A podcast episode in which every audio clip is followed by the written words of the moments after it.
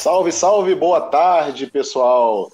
Muito obrigado pela participação de vocês aqui. A gente está recebendo Elvésio Raton, Simone Matos, Rejane Ziles, representantes dos nossos documentários que exibidos no Matula agora, o Mineiro e o Queijo e o Alachai. É uma grande honra, um grande prazer ter vocês aqui. Também saúdo você que está nos assistindo nesse momento, nessa live. Esse aqui é o nosso último encontro, nosso, nossa última atividade dentro das atividades que a gente chamou de formativas do primeiro Matula Film Festival. O Matula Film Festival é o primeiro festival de cinema gastronômico, digamos assim, cinema e comida de Minas Gerais. É o segundo do Brasil e a gente tem como propósito no Matula reunir aí filmes que abordem essa temática curatorial que trouxemos, que é sobre gastronomia de origem, ingredientes e afetos. Meu nome é Guilherme Lobão, eu sou o curador do festival Matula Film Festival, e a ideia por trás da gente ter esses filmes aqui reunidos e ter, portanto, esses debates, parte muito desse desenho curatorial que não teve como propósito trazer apenas filmes inéditos, como muitos festivais têm essa intenção, mas a gente buscou trazer filmes que falassem especificamente sobre as nossas tradições, sobre as nossas raízes, sobre os nossos biomas brasileiros e também com alguns convidados internacionais até. Então tivemos aí um ciclo de palestras que nos ajudou a compreender mais sobre comida, sobre mídia, sobre a expressão cinematográfica da comida. A gente teve também, terminou hoje né, o ciclo de palestras, vocês podem acompanhar todas elas, inclusive os nossos debates com realizadoras e realizadores no nosso canal aqui do YouTube ficarão gravados para você assistir mais tarde, amanhã, e vai ficar aí para a história, né, como um registro desse momento agora. O Matula Film Festival termina hoje. Ó, oh, gente, que dó. Termina hoje, depois aí de quatro dias né, de exibição de vários filmes. É, realmente a programação cinematográfica ela vai se encerrar agora com o Mineiro e Queijo, com a nossa mostra Raízes Mineiras, com os curtas O Pão de Queijo da Romilda e também né, o, o curta da Dona Nelsa, que está fazendo a pré-estreia nesse festival. Eles já estão disponíveis, os curtas, e o Mineiro e o Queijo, de Elvésio Raton e Simone Matos, estará disponível a partir das 20 horas, daqui a pouco. Então a gente vai conversar um pouco antes com eles agora nesse momento. Antes da gente começar a conversa, queria só lembrar para vocês que toda a programação está no www.matulafilmfestival.com.br. A partir dali, sem nenhuma burocracia, tudo online, tudo de graça, você pode entrar e assistir ao filme que você quiser, ou também assistir toda a esses filmes, essa programação fora gravada no YouTube. Bem, eu assino a curadoria, como já disse, mas também temos curador gastronômico, Nenel, nosso Nenel de Minas Gerais, do Baixa Gastronomia, Daniel Neto. A concepção e realização é da Le Petit Comunicação, uh, com direção da nossa Super Dani, Daniela Fernandes. E o Matula Film Festival foi aprovado nos editais da Lei Aldir Blanc, no âmbito do estado de Minas Gerais. E essa sim é o nosso Matula, hoje com um debate falando sobre como documentar uma tradição. Para isso recebemos agora Elvésio Simone, do Mineiro e Queijo, e Rejane, do Alachai, para quem eu passo a palavra nesse momento para poder falar um pouquinho, fazer um preâmbulo sobre esse filme que a gente exibiu na programação de ontem do festival. Olá, boa, boa tarde a todos. É um prazer estar aqui. Obrigada, inicialmente, ao Matula pelo, pelo convite, pra, pela exibição do meu filme, para estar aqui com vocês. É, eu, eu hoje até fiz um post, né, quando a gente estava divulgando, eu acho muito interessante, né, quando os festivais resgatam os filmes é, pelo conteúdo, né, pela, pelo que eles significam, né, menos é, pelo ano que foram é, pelo ano em que foram é, finalizados né. Claro que existe todo um, um, uma questão de ineditismo para muitos festivais que eu também acho que é importante mas é, é, legal assim né é gostoso a gente poder falar de novo de um trabalho que já faz um tempo que já teve uma estrada que já teve uma vida que já foi para muitos festivais que você já, já trata ele assim como um filho mais velho, né? Já tem algumas crianças nascendo, então você já não, faz, já não dá mais aquela bola toda, né? E aí é legal assim poder voltar, né? Poder voltar a falar do Valahai, que é um filme é, que ele foi lançado em 2013, né? Mas é um projeto que é muito anterior. Eu fiquei muitos anos né, né, né, trabalhando esse filme, desde a ideia, a concepção, pesquisa, financiamento. É, de fato, a gente filmou em 2010, é, finalizei, foi finalizado em 2012, 11, nem lembro mais. E, mas a, a data que marca né, o nascimento do filme, digamos, na sala de cinema, quando a gente tinha salas de cinema, que não é o momento que a gente está vivendo agora, espero que seja passageiro, né? É, mas ele estreou, enfim, teve um lançamento bacana, foi lançado praticamente no Brasil, assim, né, nas principais capitais, é, e, e, viajou muito. Antes disso também foi para muitos festivais. É um projeto muito pessoal, né? O Valahai é o nome de uma, de uma colônia alemã no Rio Grande do Sul, que é o lugar onde eu nasci, é o meu lugar de origem. Né? Pertence a um município chamado Morro Reuter, que também é um naturalmente um nome alemão, e geograficamente fica situado, digamos, próximo de Gramado, assim, né? Para dar uma referência entre Porto Alegre e Gramado, na subida da Serra Gaúcha. É, então, eu nasci lá, vivi nessa, nessa comunidade até os nove anos de idade. É, a minha própria história se confunde um pouco né, com a história das pessoas, porque eu também, como a maioria dos moradores, eu só fui aprender a falar português com sete anos de idade, quando eu entrei na escola, até então eu não falava português. Eu só falava um antigo dialeto, né, que não é nem o alemão que se fala hoje na Alemanha, é um antigo dialeto que veio com os imigrantes em 1824, né, quando começou a migração alemã para o Brasil. Então é um filme que resgata muitas coisas, né? Assim, para mim tem um valor é, emocional muito forte, porque acho que é, é, muito forte quando você fala do seu lugar, né? Das suas pessoas. Eu tenho ainda muito vínculo com o lugar até hoje, embora esteja de, fora de lá há muito tempo.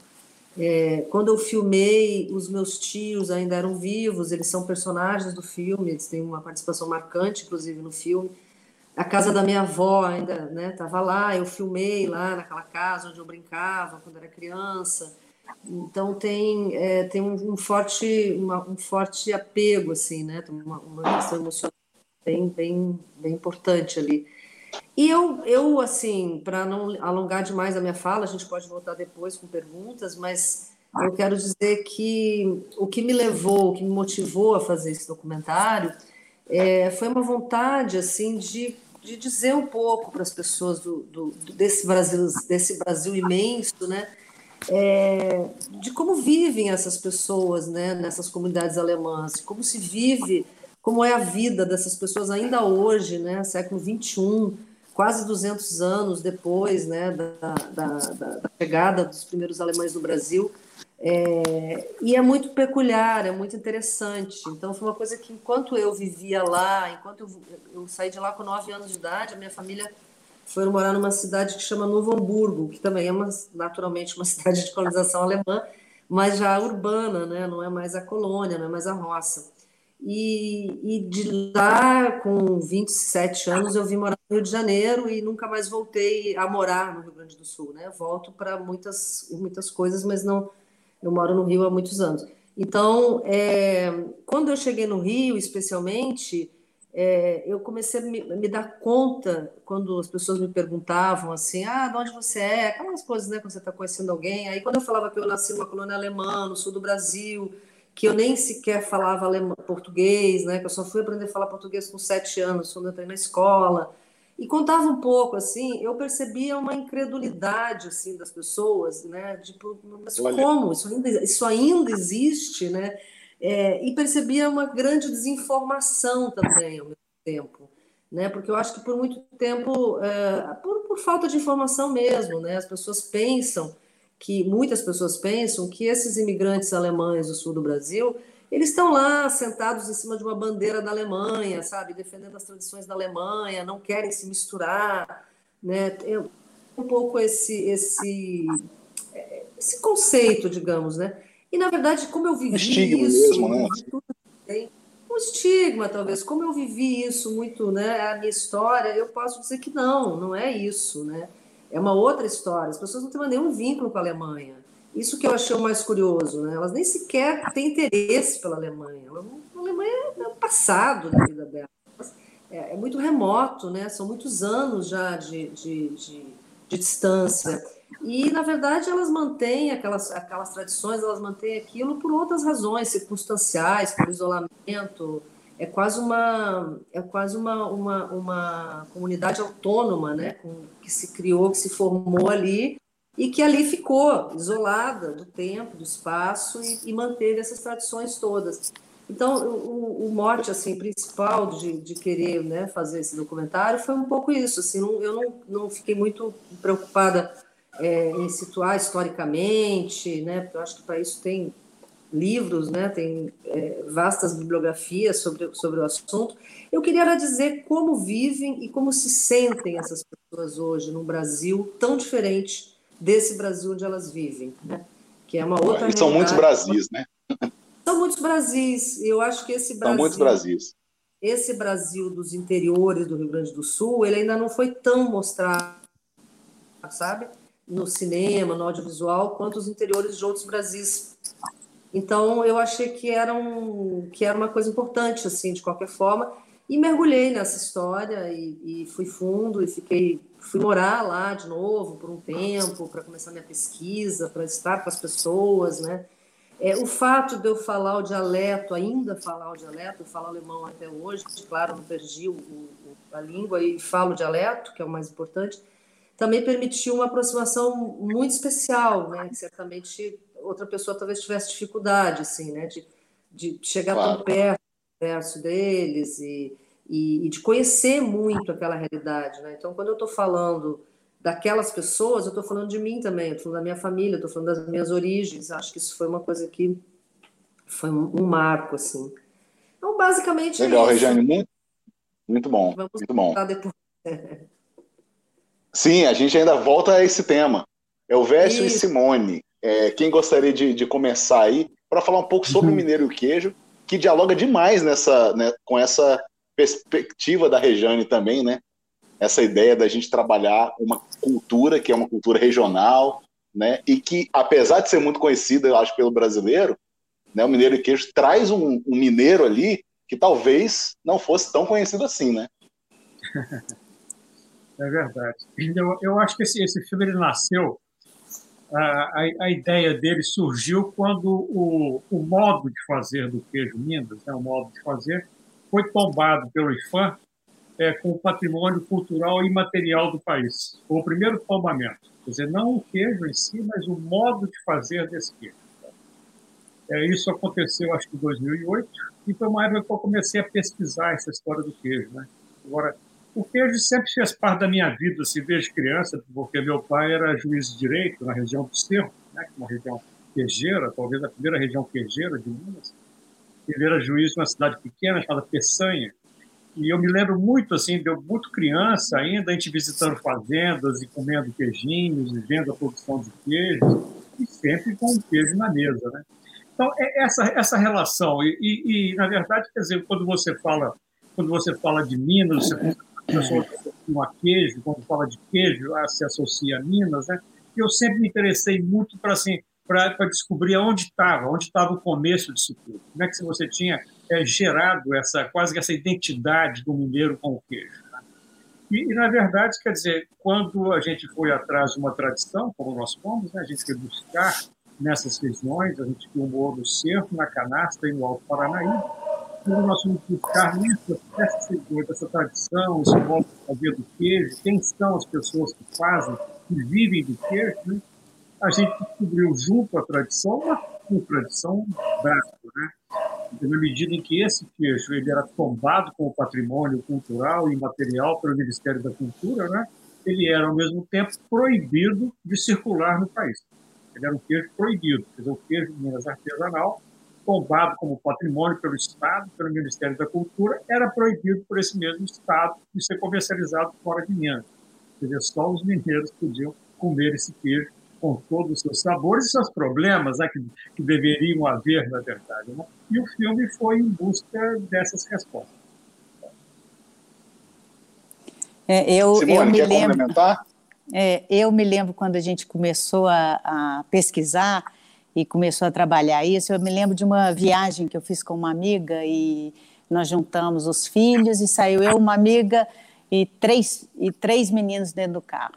E eu lembro quando a gente foi à, à Serra da Canastra, o Veste tinha ficado aqui trabalhando, e toda vez que eu ligar, que a gente se falava de noite e tal, o Elvis falava assim: "E aí, é, já comprou o queijo que você vai trazer?" Então eu falava assim: "Não, mas é assim, é uma ligação assim". E aí eu lembro que nós demos carona para uma menina, a gente estava na em é, Terra do Zepão, Elveste, é, em São, em São Gonçalo, São, São Roque de Minas, isso mesmo. E aí eu lembro que a gente, poxa, a gente estava no meio de tudo quanto é tipo de queijo, de milhares de famílias, né? O queijo sustenta 30 mil famílias, mais ou menos no estado de Minas.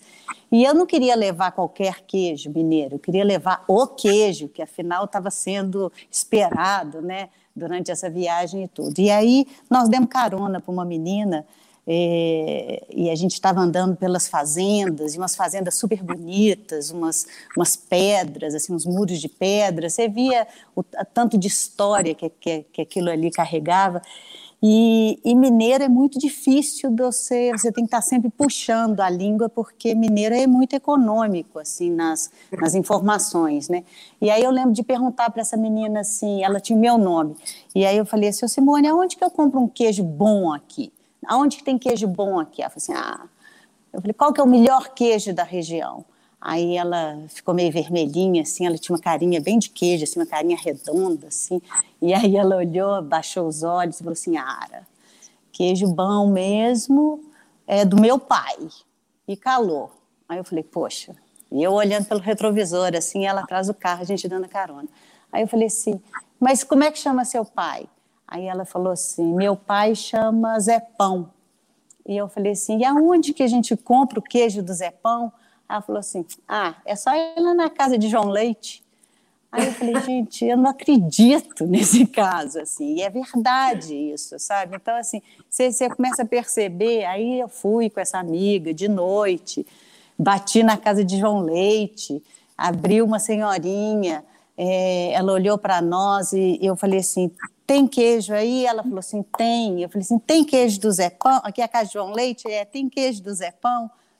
Aí ela olhou para nós e falou assim, chegou tarde. Aí eu falei, como assim chegou tarde? Falou assim, o, o, o, o, transporte acabou de passar e levou os queijos. Eu falei, ah, não acredito, eu preciso do queijo, do queijo, experimentar o queijo de Zé Pão. Como é que eu vou fazer? Eu falei, olha lá, será que não tem nenhum pedacinho e tal? Não sei o que. Aí ela olhou assim, olhou para mim, para minha amiga e falou assim, de onde vocês são? Aí nós falamos assim, nós somos de Belo Horizonte. Aí ela falou assim, ah, é, só tem queijo bolido. A gente não vende queijo bolido para a gente da capital. Aí eu falei assim, como assim? Você pega um queijo, queijo bolido. Aí eu falei, por que está bolido? Bolido é porque no transporte um queijo roça no outro, encosta no outro e acaba assim, tirando um pedacinho ou o que for. Aí eu falei com ela assim: olha, você dá um jeito, pega um queijo bolido ou não bolido. Nós somos da capital, mas a gente está aqui em São Roque de Minas, então você traz um queijo, porque a gente tem que experimentar esse queijo para levar para uma pessoa que está esperando um queijo lá. E aí a gente percebe assim que dentro dessas, né, e, e, eu acho que é um pouco que o mineiro e o queijo conta, assim, além da história do queijo, ele ele trata também de uma tradição, de, de de, de uma cultura mesmo e trata de, eu acho que traz assim uma mineridade genuína e traz umas mulheres e homens assim afortunados assim por, por estarem no seu ambiente, fazendo aquilo que gosta, mantendo uma tradição e colocando um carinho ali ao apertar aquela massa, ao fazer aquele queijo que, que vai além do sabor, sabe? Eu acho assim, é, foi muito prazeroso para nós conhecermos, assim, além de conhecermos mais sobre essa história, é, aprofundarmos no universo dessas pessoas, dessas famílias que, não, que, não, que na verdade essas famílias eu acho que são o cerne né, da nossa conversa aqui. Porque Exato. apesar da gente estar tá falando né, de, um, de um cinema dito gastronômico, né, na verdade a comida ela é um veículo apenas pelo qual a gente consegue conhecer ou acessar essas culturas e essas pessoas né, que vocês, né, tanto do Alahai, agora eu falando com a semântica correta, né, Regiane? É. E, e, o Mineiro Queijo abordam de uma forma que eu acredito que seja muito uh, muito plena, né, de uma forma muito bonita, de uma forma muito respeitosa também, né, e muito Não, profunda. Né? Na verdade, a gente descobriu coisas assim históricas. Né? A gente estava falando de um queijo que é produzido há mais de 300 anos em Minas. E a gente descobre, assim, você fala Minas Gerais, né? quer dizer, um território que ficou marcado na história do Brasil, na época da colonização, como lugar de, de ouro e pedras preciosas, né? de ouro, prata e etc. Né?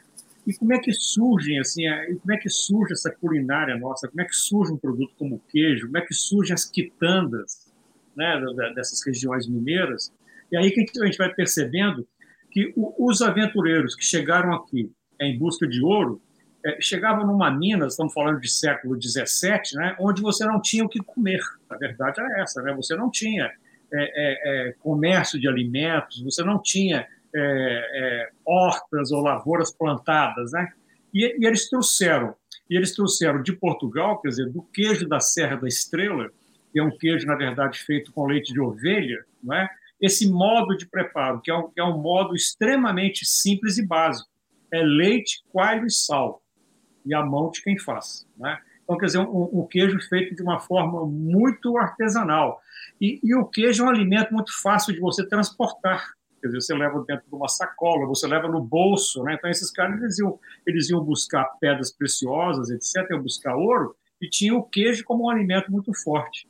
E essa produção de queijos começou a crescer nos lugarejos mineiros é, em, volta do, em volta da mineração. Isso foi no Cerro, principalmente, aqui mais, mais para o sul.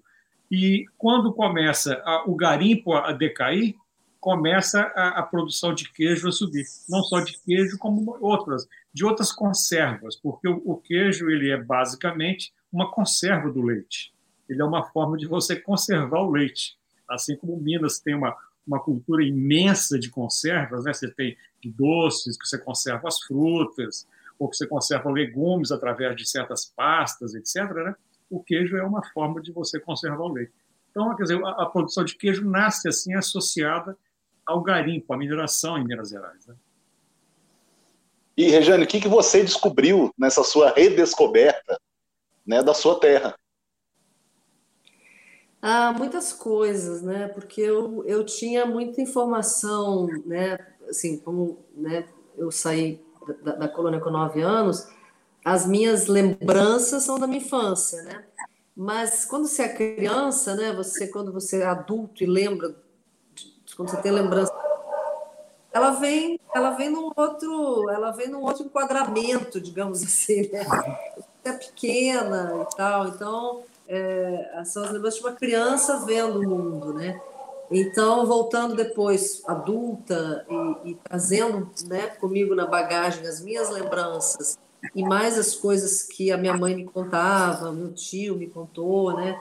Eu, fui, eu descobri muitas coisas, claro, novas, mas especialmente foi muito interessante retomar é, por exemplo, é, não falando de comida, mas falando de, de uma lembrança que, para mim, foi uma imagem que marcou muito, me marcou muito quando era criança, e que abre o meu filme, né, que o meu pai era ferreiro, meu avô também era ferreiro. Então, meu pai fazia as rodas das carroças. Ele fazia as carroças, né? Ele montava. Aliás, é, uma, uma sequência de cenas maravilhosa aquela, né?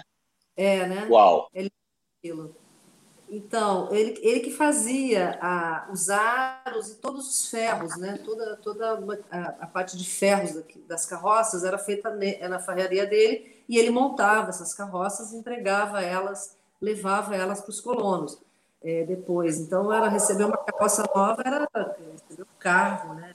Isso, né? hoje em dia. E, e, eu tenho essa lembrança de criança, o que me encantava era quando ele tirava o aro, né? Do aro aderir à madeira, ele precisa ser colocado no fogo, então era um fogo, labaredas, né? E aí ele sai do fogo e vai para a água. Ele, é, ele, ele é aderido na roda e depois ele precisa esfriar para ficar realmente grudado, né? E aí vai para a água. Então, aquela imagem do, do do fogo, né? Uma criança vendo isso, aquele fogaréu, depois aquela roda vermelha que sai e vai para um negócio de água e sai aquele, aquela fumaça. Aquilo foi uma lembrança, uma imagem muito forte sempre. E quando eu comecei a pesquisar, eu comecei a eu pensei, bom, mas tantos anos depois, será que ainda existem ferreiros né, em atividade nessa região? Eu comecei a procurá-los. É, em outras colônias próximas também, não só porque o Valar é muito pequenininho, né? Uma colônia na época de 400 pessoas, então, é, mas tem muitas outras próximas, onde eu filmei também, e são só tem outro nome, né? Porque a cultura é a mesma, geograficamente se parece muito. É, e aí eu descobri não só um, eu descobri três ferreiros ainda em atividade, né? ainda fazendo. Um deles ainda fazia as rodas de carroça como meu pai e meu avô faziam, né? Então a tradição se manteve. E eu tive essa possibilidade riquíssima de filmar isso, e, e isso é, o que, é a cena que abre meu filme. É, então, tinha muita coisa das minhas lembranças. Uma outra coisa em relação à comida, existe um existe um, uma tradição lá que chama Kerp. Né? Kerp é uma, é uma festa, é mais ou menos assim, para a gente simplificar, porque é uma história longa, é um, é um carnaval da roça, né? assim, um carnaval do interior, porque são quatro dias de festa, onde tem, mas não tem nada a ver com carnaval, né? Assim, a festa é outra. É, bailes, muita comida, muita comida. Então as pessoas preparam, e eu tinha essas lembranças também da minha infância. O dia do Kerp é uma maravilha. Cada, cada comunidade tem o seu dia, que é o dia da fundação da igreja. Quando é, quando é colocada a pedra fundamental da igreja, do vilarejo, se estabelece ali a data de fundação né, daquela comunidade. E, e aí se comemora essa, essa festa é, anual, onde os, os parentes, os vizinhos, vizinhos, né, naquela época, naquelas épocas antigas, eram, eram todas moravam muito longe. Então as pessoas vinham, por exemplo, a casa do meu pai, fazia, uma, fazia o kerp na, na nossa casa, vinha aqueles primos, aqueles, aquelas pessoas que a gente nunca via, né, porque moravam longe. Então vinham a cavalo, porque não tinha carro. Então, como vinham a cavalo, tinham que pernoitar. Então, pernoitando, tinha que ter café da manhã, né? tinha que ter almoço no dia seguinte, o café da tarde. Então, eram quatro dias de muita comida, assim, muita comida. E aí tinha, eu tinha essas lembranças, assim, muito fortes em relação às comidas, né? Assim, que eu me lembro muito. E aí tinha um negócio que eu, eu por exemplo, adorava, que era o tal do pão branco, que a gente só comia em época de crepe. O pão branco nada mais era uma, um pão de farinha branca, né? que não se usava normalmente no dia a dia, se usava outro tipo de farinha. Então, assim, esse pão, ou era um pão comprado, não lembro muito bem, mas assim, a, a, a, ideia de comer pão branco com manteiga era uma coisa maravilhosa, assim, né? Que a gente ficava. hoje a gente assim. adora pão preto, viu? Pois é, hoje a gente adora. Eu, por exemplo, não como pão branco, pão integral. É, é uma... E Simone, queria, queria passar a bola para ti, para você falar um pouco sobre os desafios de produção, principalmente no que tange você reconstituir ou recuperar né, essa tradição, essa história de, de era o que 30 famílias, né? É, principalmente que vocês abordaram. A Simone é. é que mais ou menos 30 mil famílias vivem do, da produção do queijo. Ah, sim. Exato. É, que, que é e o como é que foi para chegar suspeita. nas que você encontrou, né, para ser é, objeto na, documentário? Na, na, realidade, nós contamos com uma equipe e nós já tínhamos uma linha geral. O, o início do documentário, a gente queria saber, acho que, como o Verso disse, assim, a gente, o, que, o que mais nos interessava era entender por que, que nós, mineiros, temos essa relação tão forte com o queijo, né? Aí nós fomos, a gente, nós, nós, o estado de Minas é um estado muito grande, nós delimitamos três regiões, no, no Cerro, Canastra e a Serra do Salitre, e, e resolvemos, é, e aí uma, uma parte da equipe que tinha o Rusti Marcelini, que é o que é um, um chefe de cozinha, e ele e o Carlinhos foram é, para esses lugares. A gente tinha já algumas pessoas, como o Zepão, por exemplo. O Zepão, eu falei assim: procura o Zepão, vamos descobrir onde o Zepão mora. Vamos. Então, tinha algumas pessoas que a gente já sabia, no cerco a gente tinha referência, do Raulzinho, da família Simões. E, e aí eles foram primeiro fizeram, trouxeram é, é, várias fotografias, percorreram, fizeram alguns videozinhos para nós, e aí, de posse desse material, a gente fez a nossa trajetória é, de filmagem. Né? E, e o que a gente percebe é o tanto que essas pessoas têm uma cultura, assim, elas são muito enraizadas, assim mesmo, e, e como é bonito isso, e eu percebo, assim, que no, a gente filmou, e entre filmar e lançar o filme, por exemplo, e a gente lançou DVD, que na época é, a gente queria colocar um extra no DVD, e aí a gente, é, como o filme tem, quando a gente lançou o filme, né, o filme tem uma cena da Romilda, né, que vocês vão ver, que, que daqui a pouco nós vamos ver lá o, o pão de queijo da Romilda, e quando a gente estava no cinema e a Romilda tirava aquele aquele tabuleiro com uns pães de queijos enormes e aquele tabuleiro com um forninho que ainda tem um problema no forninho, então ela tem um pau de um cabo de vassoura que aí ela tem que fazer uma inclinação para o pau de vassoura segurar a porta do forno. Então isso tudo vai dando uma riqueza assim. Aí a gente pensou assim, poxa, se é, é, na hora que tirava aquele, aquele pão de queijo assim nas sessões de cinema, seja em Belo Horizonte, Rio, São Paulo, pelo Brasil afora, era impossível. É, é, a plateia falava assim, ah, porque parecia que o cheiro daquele pão de queijo, e todo mundo sabe o que, que é um pão de queijo, então aquilo já, já, te, né, já, já provocava nas pessoas um prazer enorme. Então, por exemplo, nós voltamos a, a, a, a, a São Roque de Minas para a gente filmar a Romilda ensinando a fazer pão de queijo. E aí você percebe que, além do queijo, do pão de queijo, é a forma dessa pessoa falar, essa, a forma dessa pessoa é, é, se relacionar com a vida. E aí você percebe, assim, de repente, que ela, que mora lá na Matinha do Ouro, que não tem água encanada, mas a água que, que, chega na casa dela é a água da Casca Danta, que é a, a, nascente do Rio São Francisco. Então, a água dela tem um. É uma água puríssima, né? Que, que chega ali para ela e você vê a, as, as galinhas dela, os porcos, todo mundo tomando soro, por exemplo. Eu nunca tinha visto, gente, galinha. Né, assim, todo mundo se alimenta do queijo, né, porque o, o soro que, que, que, que na hora que dessora, eles alimentam todos os animais. Então, assim, você vai percebendo é, que essas pessoas, elas têm uma, uma autenticidade, uma, uma, uma, a cultura delas é muito bonita, assim. Então, na hora que Romilda está lá fazendo aquela quantidade, que mora numa casinha simples, é, toda limpinha, tudo, né? E aí você fala assim, nossa, Romilda, para que essa, mas precisa dessa quantidade de ovo e ela olha para você e fala assim, nós vivemos na fartura. E aí você fala assim, o que, que é fartura? Que que é? Então tem várias coisas assim que é, é muito bonito você conviver com, essa, com, com esse povo, porque esse povo vive é, o, o, povo autêntico do interior, assim, eles vivem na fartura, porque eles têm um pedaço de terra que eles tiram da terra é, não só o seu sustento, mas eles tiram uma alegria. Eu lembro que tem um, tem um, um produtor de queijo que fala assim: ah, uma fazenda que tem que, que, que produz queijo tem alegria, porque toda hora né, você acorda de manhã, você tira o leite da vaca, depois você, você começa a produção do queijo, depois você tem que virar o outro o queijo para ele curando igual. Você tem atividade o dia inteiro. Se você simplesmente é, tira o leite, vende o leite, você não tem o que fazer.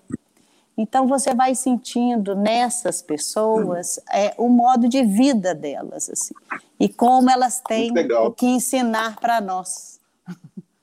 Regiane, eu acho que acontece o mesmíssimo, né, em um Alahai, né? Eu fico pensando lá no, no, no, no seu, no moço lá do, do Fusquinha Azul, Pensei carregando as verduras, né? Estava exatamente pensando nisso. É, Simone, eu também acho, assim, quando você estava falando, estava aqui pensando mesmo que é isso, né? A gente vai para um assunto, mas o assunto que vem por trás é tanto, né? O que vem junto, né? Aquilo, São camadas. É. As camadas, né?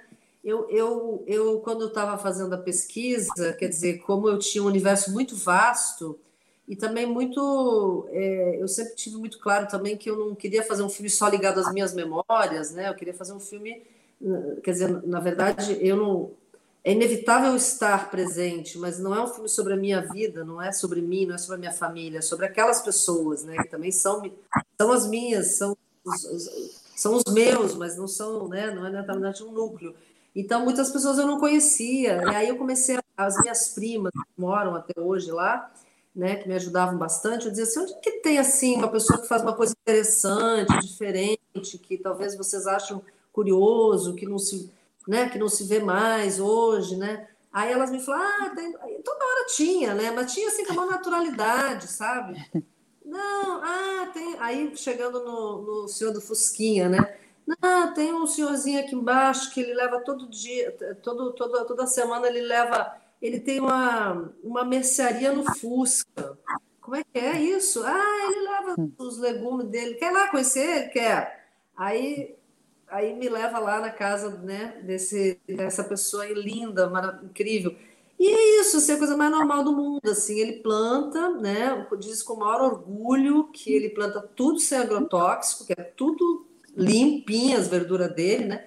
Ele tem um Fusca, um Fusquinha azul, onde ele abre o capô né? Que o Fusca tem aquele capô grande na frente, e ali ele arma uma quitanda. Ele prepara Maravilha. aquilo Fusquinha, aí ele É fecha, genial. Não, e, e ele ainda E aí- fala, Rejane, que, que as pessoas não podem não saber o nome dele, mas sabe que é o moço do Fusquinha Azul. ele coloca Não, É. E curiosamente, curiosamente um, um dos produtores mais interessantes do filme, que é o Zé Mário, Zé Mário. também tem um Fusquinha azul, que até Ah, é? aparece era na frente da casa dele. Eles, eles têm em comum, tá vendo, essa atração pelos Fusquinhas azuis. Ou os fusquinhas azuis escondem E aí pessoas ele vai interessantes. com maior orgulho, né? Ele faz aquilo com maior orgulho. Uma vez por semana, ele junta aquilo que ele plantou na semana e sai. As pessoas conhecem ele, já esperam ele chegar na casa delas, né? Que ele vai para a cidade. No caso, a cidade é 5 quilômetros da casa dele, 10 quilômetros, que é o vilarejo, é o centro do vilarejo, né? É, onde as pessoas então compram as coisas dele ele volta. E aí você vai, é isso que eu ia falar para você, né? Você vai para um assunto, você vai conhecer aquele assunto, mas aí você conhece a vida dele, aí você conhece a casa, aí você conhece a mulher dele, aí você conhece os filhos, aí você vai vendo outras histórias que surgem dali, né? E aí também tem uma coisa muito curiosa, por exemplo, uma das cenas do filme que as pessoas sempre é, é muito falada e, e- e que dá uma hora, assim, também na hora do cinema as pessoas riem muito, acho muito engraçado, que é, nessa época que eu filmei, ainda não ainda até hoje, é muito ruim o sinal de celular, né? Mas não tem linha, não tem linha telefônica, nunca teve, porque é um, sei lá, eu acho que é um negócio que para você poder botar uma linha, você tem que ter tantos habitantes por metro quadrado, por, por região, uma situação assim. Então não tem, não tem linha telefônica. É, e na época, as- como é uma região muito montanhosa, a- o celular é muito ruim, né? Assim, a- a- o sinal de celular é muito ruim. Então era muito difícil falar com as pessoas por telefone para marcar alguma coisa. A gente tinha que ir, marcar, então a gente vai voltar tal dia. Mas eu perguntava assim, né? Vocês, vocês não têm um telefone de alguém, de um amigo, de um parente, alguém que possa que a gente possa ligar para dizer quando a gente volta, né? E aí o, ele falou para mim assim, a Glaci, que é a mulher dele, falou assim: É, tem, eu tenho um telefone aqui, mas tem que ligar só na hora do meio-dia, porque é a hora que eu boto ele ali na cerca. Aí eu, botei- aí eu falei: Ah, como é que posso? Como é que é isso? É, boto ele no, no varal, não é na cerca. eu boto ele ali no varal. Essa hora pode ligar, porque eu boto ele no varal que é o que pega. Aí, eu, aí, né, a coisa de, de, de curiosidade de quem, de quem documenta, né? Mas É. eu posso varal? Onde é que é isso? Me conta essa história. Aí ela me conta essa história. Aí, cara, quando ela me leva, é um varal de roupa onde ela pendura um negócio que era de, de adubo, né? Um, um negocinho de adubo, ela corta a frente, faz uma, uma casinha com aquela coisa Que maravilha. e coloca o telefone ali dentro, que é o único lugar onde o telefone pega. Claro que eu fiquei fascinada com essa história, filmei isso, né? Isso faz parte do filme. Ela tentando se comunicar com a gente, tentando. Então, assim, ali você só por aquela cena você mostra tanta coisa, né? Tá tanta coisa Exatamente. dita que você não precisa ficar explicando, né? E, e foi por acaso, foi por uma coisa, dizer, eu fui lá para falar com o seu Adilson, né? Fui falar, falar com ele sobre o Fusquinha.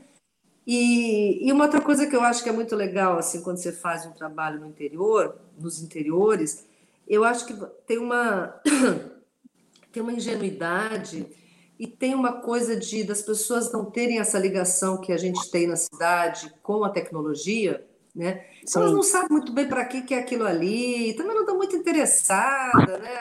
Passar, pelo menos lá no, no, no Valhalla, assim, ficar perguntando muito para onde isso vai, se vai para a televisão, se vai para. Não, era eu, Rejane, filha do seu Valdemar, que elas conhecem, meu pai, que era ferreiro, que está ali na casa delas, querendo conversar com elas, né? Então, eu fui com uma equipe muito reduzida, porque eu fiz questão também de manter isso, assim, né? De não ser muito invasivo, assim, ser uma conversa mesmo comigo ali.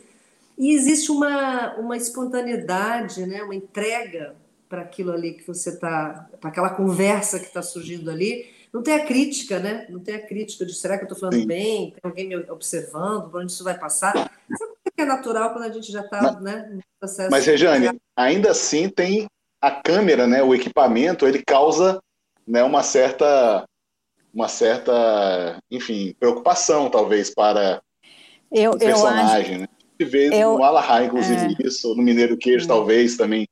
É. Né, momentos assim, né? uma, uma, quando você chega com uma equipe, né, seja uma equipe pequena ou uma equipe grande, né, quer dizer, você já está, é, digamos que se intrometendo ali no Invadindo. meio, é. não é o seu, né, de alguma forma. Agora, eu acho que depende muito da abordagem de cada um, né? Acho que assim, a forma que a Regiane abordou, assim, a forma que você vai deixando essas pessoas à vontade, né? De alguma forma. Hoje, atualmente, eu fico vendo assim esses filmes é, de, de, que filmam natureza, etc. Eles estão chegando assim num refinamento de poder chegar tão perto dos animais e aparentemente nem se darem conta, que de alguma forma acho que nós também estamos aprendendo a lidar com nossos, com nossos semelhantes assim também, é, assim, de uma forma que você invada pouco, sabe? E, e crie pouco constrangimento. Eu acho que depende muito da abordagem. Que, de qualquer maneira, aquela tecnologia para você gravar as imagens e os sons, ela tem que acontecer, não tem jeito, né? seja com celular ou seja com uma, com uma Alexa, né? Agora, é, mas tem um dado, pelo menos eu não sei se vocês viveram isso, mas eu tinha uma coisa assim, eles não paravam a vida deles, entende? Aquilo que eu estava fazendo ali era uma questão para mim, isso não era a coisa mais importante do dia dele.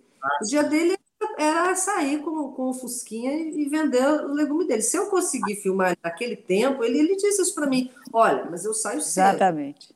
Se tu quiser é, filmar, muito cedo, que oito horas eu estou saindo. Isso é assim mesmo.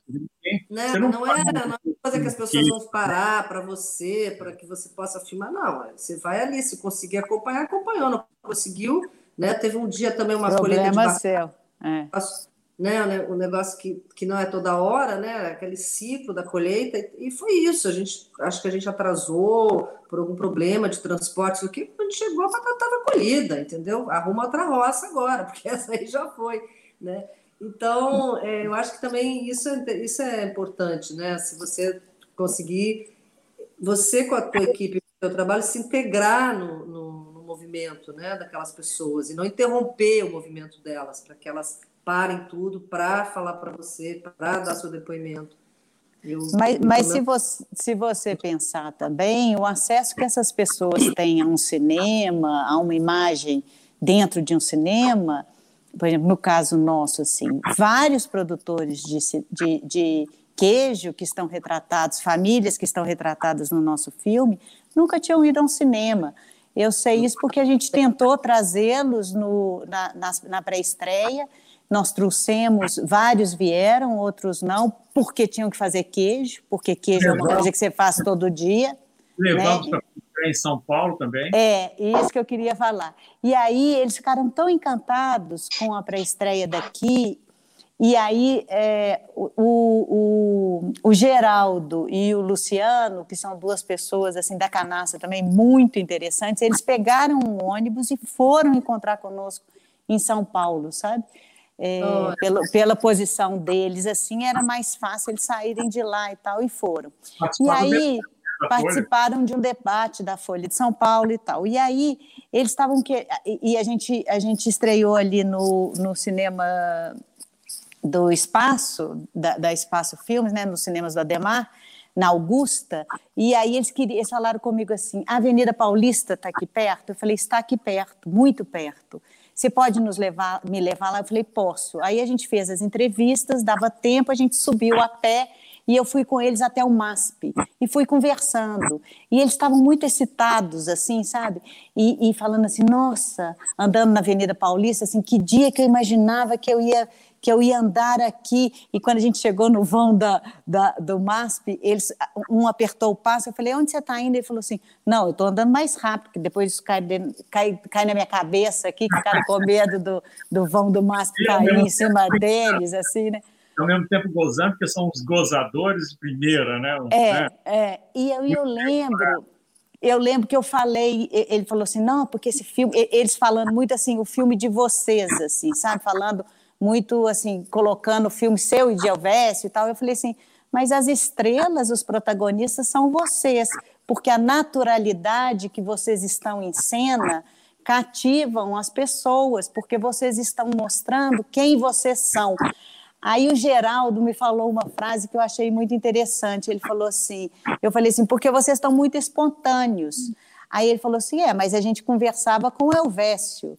Você acha que se a gente soubesse que a cara da gente ia estar tá tão grande e que a gente ia estar tá tão exposto nessa telona de cinema, talvez, talvez se a gente se visse, a gente, se a gente tivesse a noção, talvez a gente tivesse ficado nervoso, porque hoje eu fico mais nervoso do que no dia de, é. de, de, da, da, da, entrevista, porque eu acho é. que se vê, né? Porque eu acho que é. tem essa coisa do se ver. Eu estava falando, né? Que a sensação Exato. que eles eles estavam conversando comigo. Claro que tinha uma câmera ali, que tinha um, né, que tinha um aparato, que tinha várias coisas em volta, mas não a, a, a, a crítica, né, essa crítica que talvez tivesse, soubesse que a cara ia estar daquele tamanho na, na tela, não é, existia. É. Não tinha, não tinha essa preocupação, né? Realmente. Não vem ao caso, né? A gente também, uma outra coisa que eu queria dizer que eu acho também que é muito. Não sei se vocês viveram isso, mas quando eu fiz a, a, a primeira exibição, assim, a pré-estreia do filme, eu fiz a eu fiz a primeira sessão lá, né, na comunidade, no salão paroquial, montei um telão, montei uma tela bacana, assim, com uma boa, uma boa qualidade de projeção, bom som, tudo, mas lá no salão paroquial. E onde eles foram, né, todos com a sua melhor roupinha, assim, foi tão, tão bonito, assim, é. né? saíram, assim, para um evento, né, de se ver na tela. E, e aí eu filmei isso também, registrei né, as reações deles, e, e entrevistei alguns no final, e perguntei, né? E aí, o que, que vocês acharam? Né? E uma coisa que eu, eu achei muito interessante, é, alguns depoimentos, não foram só, de dizer assim, como é bonito esse lugar onde a gente mora, né? Como é bonito é... isso de que ou então de dizer ah mas eu nem sabia que o pô, mas o fulano que eu conheço não sei o que ele está morando lá é e lá sei lá, 30 quilômetros, sabe? 50 quilômetros. Né? E o meu tio falou uma coisa muito linda, assim, que eu sempre lembro muito. Ele, ele, ele tem uma cena de arado, né? Que eles, têm ainda, eles ainda trabalhavam nessa época com aqueles arados muito ah, puxado por boi, né? Pesados, né? Pesado, né? Aquela pá de arado, né? Que ia lavrando a terra, puxado pelo boi. E aí o tio falou uma coisa tão bonita. Ele, a primeira coisa que ele falou assim: como meus boi estavam bonitos nesse filme. Hum. Como os meus boi. E estavam mesmo, viu? E estavam mesmo. Boi para ele era. Eu queria é, vou falar um outro assunto também. Sim, sim, pode, pode chamar, Elvésio. Eu queria colocar também a questão política, sabe? Assim, é no caso do queijo, e daí a questão política que entra também nesse caso nosso, né, que envolve produção agrícola, que envolve alimentos, aí no caso do queijo, né, quer dizer... Legislação também, né? Introduziu antes, quer dizer... E, e você não era uma questão de dizer assim, ah, esse queijo faz mal, então a Anvisa, por isso, está preocupado em proibir. Não, não era essa a questão. A questão é que nos anos 50, os norte-americanos estabeleceram uma legislação que propunha impedir os queijos de leite cru de circularem no mundo. Isso quer dizer, os Estados Unidos, no pós-guerra, na Segunda Guerra Mundial, um país que não produz queijos importantes, ao contrário da França, da Espanha, da Itália, do Brasil, do Brasil e outros países Brasil. também. Os americanos não, mas estabeleceram uma legislação que impedia a circulação do queijo e que o Brasil adotou. Adotou, inclusive, assim, sem nenhum estudo bacteriológico. Sem critério sem, e sem crítica, né? E as bactérias, por exemplo, que são perigosas nos Estados Unidos, tipo a salmonela, não são as nossas aqui. O, o do queijo é o Staphylococcus, que é a bactéria que poderia te dar algum problema, mas que no máximo vai te dar uma indigestão. E, no entanto, quer dizer, esse queijo foi triturado, seja, sacrificado em função dos laticínios. Quer dizer, a, a, a grande, a, a, grande proliferação dos laticínios do Brasil, já fazendo queijos industriais, não é? Quer dizer, onde, onde você já não tem mais a mão do, do, do artesão, mas é uma coisa mecânica, etc., tomou conta. E a gente descobriu isso. E, e, na verdade, quer dizer, o filme acabou cumprindo um papel muito importante, que ele provocou uma discussão grande, e os próprios produtores... Até para atualização da, da legislação, né? Da lei ajudou a modificar a lei. Isso, isso não dizemos nós. Os, os próprios. Não, isso é fato mesmo. A história do queijo Minas é uma, até o mineiro queijo, depois é outra. Isso é verdade, isso é verdade. É, chegou uma, uma, um comentário aqui, na verdade, uma pergunta para a Rejane. É, houve oportunidade, Rejane, do professor Beno publicar o livro? É, sim, na, na, verdade não foi o professor Beno, né? Eu que, eu que cuidei dessa publicação mas eu consegui publicar, o livro foi publicado. É, na época eu queria muito mesmo assim ter conseguido publicar enquanto ele estava vivo, né? Porque era um desejo dele, era um sonho dele, na verdade, mas eh, não consegui. Não, não, sim, não teve recurso, não, não, não, não, não teve possibilidade. Mas depois, assim, logo, logo na sequência eu consegui, eu tenho certeza que eu realizei um desejo dele, né, um sonho dele. E aí o livro foi publicado. Foi publicado uma tiragem não tão grande, né? Infelizmente, assim, não sei se ele ainda está disponível em alguma livraria.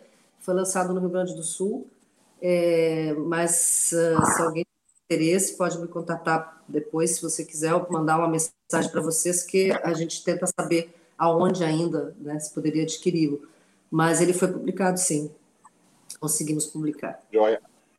A Dani chegou a comentar aqui histórias incríveis, né, se referindo às histórias do documentário. É bom lembrar que Elvésio é um grande contador de história, né, Elvésio? A partir do cinema. E eu acho que essa história, o Mineiro Queijo não deixa de ser outras histórias, né, que você traz aí pra gente. Ali tem uma, uma, uma cornucópia de histórias, assim, jorram histórias. Então, todo mineiro é contador de casos. Né? É. Esses que a gente conversa são, contam casos sem parar, né? Quer dizer, tudo isso é uma contação de caso, né? E por mais objetivo que um documentário tente ser, focar, quer dizer, o que nos interessava muito era essa sociologia, essa psicologia dessa gente assim, em torno do queijo. Né? Quer dizer, no fundo, o queijo espelha a alma dessas pessoas que estão fazendo, assim como espelha como o avô da, da Regiane, que fazia as ferragens da carroça, né? tudo isso, quer dizer, a alma, a cultura dessas pessoas está nesses produtos. Isso é que é o bonito, né? que eu acho que quando você, através desse produto, está revelando a alma de quem o faz. Né? Com Verdade. É, outra pergunta do Cláudio é sobre o queijo, né? Vocês tiveram curiosidade de ir para outros mercados, como de São Paulo, por exemplo, para poder perceber essa ausência do queijo mineiro, ou então esse imbróglio? O, o, queijo ia, na verdade, o, que, o, o, queijo Minas sempre foi, sempre saiu de Minas, nunca ficou só em Minas. É, ele ia por contrabando, iam toneladas de queijo para São Paulo, e aí você vê pelo mapa de Minas, você vê que da canastra ia mais para São Paulo e do Cerro vem mais para Belo Horizonte e, é, e, Rio de Janeiro e Salitre também ia, vai mais para São Paulo. Mas esse queijo nunca parou de ser consumido. É, o, que, o que aconteceu foi um estímulo ao contrabando do queijo. Né, porque a, é, a produção de Minas é tão grande e o queijo é tão bom que não dá para ficar só entre os mineiros. A gente tem que partilhar com os, com os coleguinhas do lado e com o Brasil. Inclusive, um pouco né? antes do, de sair o mineiro e o queijo, começou a circular em Brasília o queijo da, queijo da Lagoa. Sim. Né, que também era um queijo que chegava por vias que a gente não sabia quais. Mas um é, maravilhoso é, queijo também. O queijo sempre teve presente, como a, como a Simone falou, por contrabando. Toneladas de queijo contrabandeadas. Agora, sempre com uma repressão muito forte, né, assim, e, e produção sendo jogada fora, destruída, que, que, os fiscais pegavam, e isso em função dessa legislação absurda, né, quer dizer, implantada dessa forma, e em função de, em função de, de garantir que os laticínios tivessem um monopólio do consumo de queijo. Né? Porque o, bacana então, do queijo de leite cru é justamente que é, você pode, assim, na mesma casa, cada, com a mesma vaca, a, o mesmo modo de fazer, cada queijo vai ter um sabor, porque a, a, forma da mão da pessoa fazer dá também, também é um ingrediente importante para o sabor daquele queijo. Né? Então, que você percebe que não, não que o queijo Minas pasteurizado ele seja ruim, ele não é ruim, ele é bom, mas ele é pasteurizado, o sabor é o mesmo.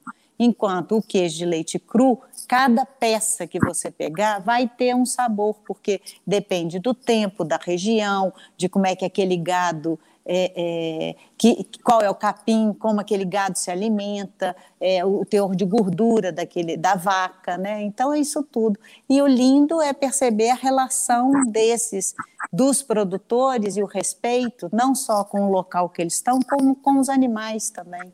É, no nosso filme é, essa tem pasteurização, uma... né? É. Essa pasteurização é um sintoma desse, dessa submissão brasileira, né? A, ao mercado americano e principalmente à indústria dos ultraprocessados que depois viria a tomar o mercado. Né? Sem dúvida. É, é importante. Agora, o, o que é importante frisar no caso do queijo é que a pasteurização do leite ela mata as bactérias ruins e as boas.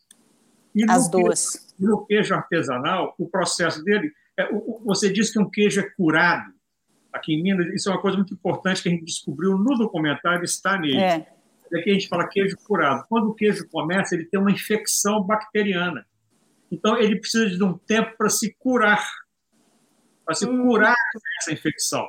Então, as bactérias más morrem e prevalecem as bactérias boas, que são as bactérias do sabor. Então, o, o queijo artesanal é muito mais saboroso do que um queijo de laticínio, do que um queijo industrial. Então, quer dizer, é, é um processo que envolve é, o, o, tempo, a natureza, o lugar, a região, a água, o ar. Isso é que é o bonito. Quer dizer, a gente fala, aparentemente ele é um queijo simples, que ele tem leite, coalho e sal, mas ele tem o capim que o gado come, como a Simone falou, ele tem a altitude, ele tem a água, ele tem o ar. E isso, quer dizer, é uma cultura do lugar, né? Quer dizer, é uma coisa de terroir, não é? Que, que esses homens manejam, né? Nos seus lugares. Verdade. E, e, você falando sobre essa questão do tempo, né, eu acho que é muito claro em ambos documentários o quão importante né, é o tempo né, para essas comunidades, para esses modos né, de se fazer, de se, de se viver e conviver. Né? O que, que você acha, Rejane? O tempo, no sentido da, da, da passagem do tempo, você está falando assim, do dia, o tempo é, que tem do... que o tempo é diferente, né? Esse tem esse tempo da cidade, o tempo da roça, né? Ah, com chaves certeza. temporais diferentes. Com certeza. É, algumas pessoas. É, tem um depoimento no meu filme que eu gosto muito também, que é do meu tio, por acaso, de novo, em que ele diz assim: eu não, ele, ele não usa relógio, né? Assim, ele não precisa ter relógio na casa dele, porque ele sabe que o dia clareou, tá na hora de levantar, né? Aí, aí tá na hora de tratar os bichos, tem que tirar o leite da vaca, tem que fazer as coisas que tem que fazer, vai tomar café e vai para a roça, né? E aí vai chegar uma hora que ele vai saber que está na hora que. Ah, sim, que bate o sino, né? Tem, tem essa tradição do sino que toca na, na, no meio do dia. Ele ouve o sino, ele vai para casa, sabe tá, tá, chega a hora de, de comer, vai comer, vai voltar para a roça. Por que tem que ficar ligado no relógio, né? Assim, vendo que oração toda hora? Porque o dia dele é aquele ali, né? Aquele, aquele é o modo de vida dele, é, é, a, é a rotina dele diária. Então, é coisas que tá, para a gente às vezes fica um pouco assim, né? Como viver sem um relógio, né? É, e tanto que por, durante muito tempo havia era até uma questão um pouco complexa, porque as minhas primas já não uma umas duas delas já não iam já não acompanhavam mais o meu tio na roça né iam para a fábrica trabalhar e tinha um horário, né? Assim, precisavam saber das, dos horários. E ele nunca aceitou mudar o horário de verão, por exemplo. Né? Quando mudava o horário, mudava o horário do relógio, né? No horário de verão, ele não mudava na casa dele. Então, as pessoas tinham que se adaptar, porque para ele não mudava nada, né? O horário... A rotina era a mesma. O horário oficial não interessava para ele, né? Interessava não. o horário natural dele, que bacana.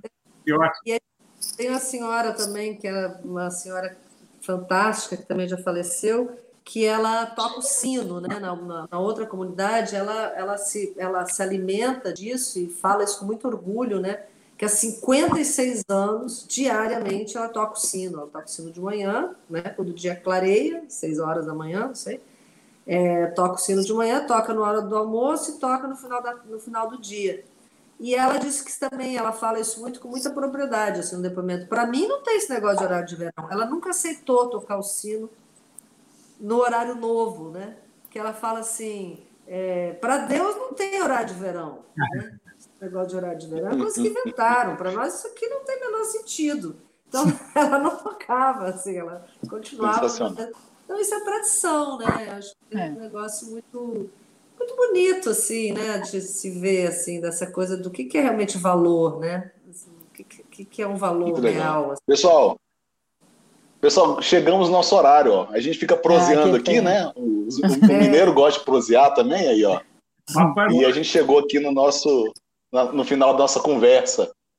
Mas, pessoal, essa conversa foi justamente para abrir o apetite de vocês para esse último dia do Matula, né? Nossas últimas sessões uma sessão que celebra o dia do queijo artesanal de artesanal. Minas, que é hoje, dia 16 de maio. Não é isso? Ah, então a gente dia. celebra aí com. É hoje, olha aí. Foi tudo planejado para isso. no Matula. Bem, gente, o Matula é um festival é, de DNA mineiro, mas é para o Brasil e para o mundo. Então a gente reuniu aí expressões de todos os nossos biomas. A gente tentou fazer, apresentar a diversidade do nosso Brasil de uma forma total com filmes do Amapá, com filmes de São Paulo, com filmes de Alagoas, Pernambuco, filme, filme, filme alemão, né, que na verdade é brasileiro. Não é isso, Rejane? É. Filmes mineiros, e hoje vai ser o dia de Minas Gerais. A gente vai ter a mostra Raízes Mineiras com dois curtas. Um deles, o Pão de Queijo da Romilda, que a gente citou aqui, que é parte do projeto de pesquisa de Elvésio e Simone dentro do escopo do Mineiro e o Queijo. E o Mineiro e o Queijo encerrando ele é um é, extra, né? Ele é um brinde ali para quem assiste o filme, para saber como é que é feito o melhor pão de queijo do mundo. Olha, é. Olha só. E Romilda é imperdível, gente. Romilda é um ser é humano imperdível. imperdível. É. é verdade. Bem, então mostra Raízes Mineiras com Pão de Queijo da Romilda e A Dona do Tacho. Esses filmes vão coroar nossa sessão de curtas e encerramos hoje à noite com Mineiro e Queijo, que merece ser revisto e por isso que ele está aqui no nosso primeiro Matula Film Festival, encerrando essa jornada de quatro dias. Eu agradeço a vocês, Elvésio Simone, muito obrigado pela generosidade em compartilhar mais uma vez Prazer. o filme de vocês com a gente. Obrigada. Rejane, muito obrigado por o Alahai, por nos abrir os olhos para essa cultura né, tão interessante e tão brasileira até, porque a gente não pode falar que é alemã apenas, né? A gente está falando de um povo brasileiro mesmo, né? Que mostra aí toda a complexidade. É isso, todos brasileiros, a diversidade dos nossos biomas e da nossa cultura. Então, gente, ficamos por aqui no nosso debate. Muito obrigado para quem participou aí do chat. Esse debate fica né, no ar no nosso canal do YouTube e toda a programação do Matula Film Festival você pode conferir e assistir diretamente na plataforma www.matulafilmfestival.com www.radiofobia.com.br. Muito obrigado, gente. Obrigado. E a gente fica por aqui. Obrigado. Prazer, Rejane. Prazer, Rejane. Prazer. Tchau, tchau. Obrigada, Dani. Gente. Tchau.